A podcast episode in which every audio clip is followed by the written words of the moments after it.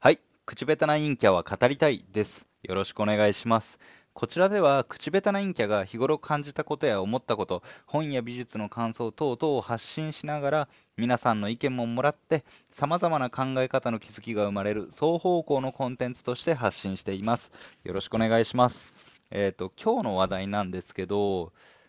えっ、ー、とね、何回も同じこと言うのってマジでしんどいねっていう話なんですよね。あのーまあ、ちょっと愚痴も入ってきちゃうんですけど、まあ、最近ね、あの職場に来てくれた若い子っていうのが、あのーなんだろうな、まあ、社会人歴で言ったら、まあ、4年目から5年目くらいのない、ね、人なんですけど、あのー、1回で理解してくれないんですよね、物事を頼んだことを1回でその全容っていうのを理解してくれないってところで、まあ、結構愚痴じゃないですか、こういう話になる以上は。で、あのまあ、たびたびね、あのたびたびっていうか、その、い別にあるじゃないですか、そんな1回で全体を分かれなんて、俺もむちゃくちゃ勇気はないし、分かんないものだと思うんだけど、その、つかみきれなかったケースがあまりに多いっていうね。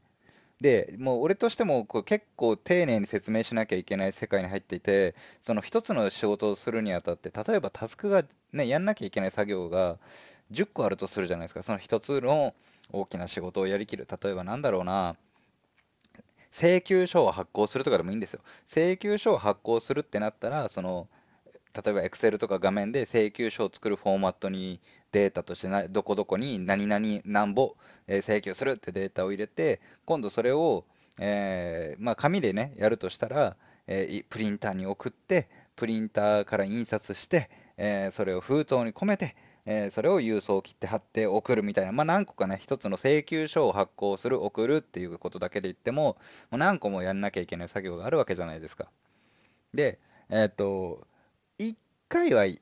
回、なんだったらもう2回目でもいいよ。その1回目で例えば50%から70%くらいでやれたとして、で、次、じゃあ30%補ってねって話なんですけど、その、毎回、そのまあ、今、請求書の発行はルーチンワーク的なのだから、まあ、繰り返しね、繰り返しやってくればいいんですけど、まあ、僕のやってるお仕事も結構、そのやる内容ね、やる内容は変わらないんですよ。例えばさっきの請求書を発行するで言ったら、えー、発行する先の会社が違うとか、なんかそんなレベルの違いなんですけど、それをなんか毎回ちょっと全容をつかめてないっていうところで、えこうだよね、こうだよね、今お願いしたことはこういうことですよね、みたいなことを、説明しなきゃいけないことって本当にしんどいなと思って、だからこれ何が言いたいかっていうと、1回で聞き取ってくれとは言わないけど、同じ会話をし続けるのはしんどいから、あの、聞き取れてるボリュームは増えてってくれって思うんですよね。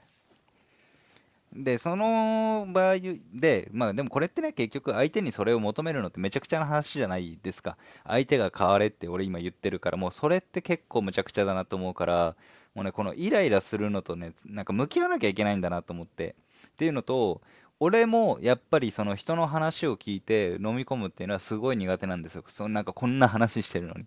こんだけ愚痴っぽく相手が飲み込んでくんねみたいなこと言ってるけど、まあ俺もね、飲み込めないんですよ。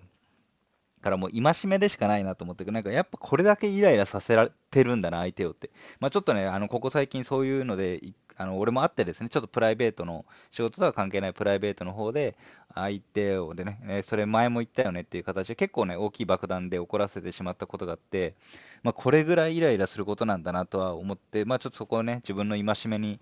えー、つなげたっていうところの話なんですけども、まあ、とはいえね、まあ、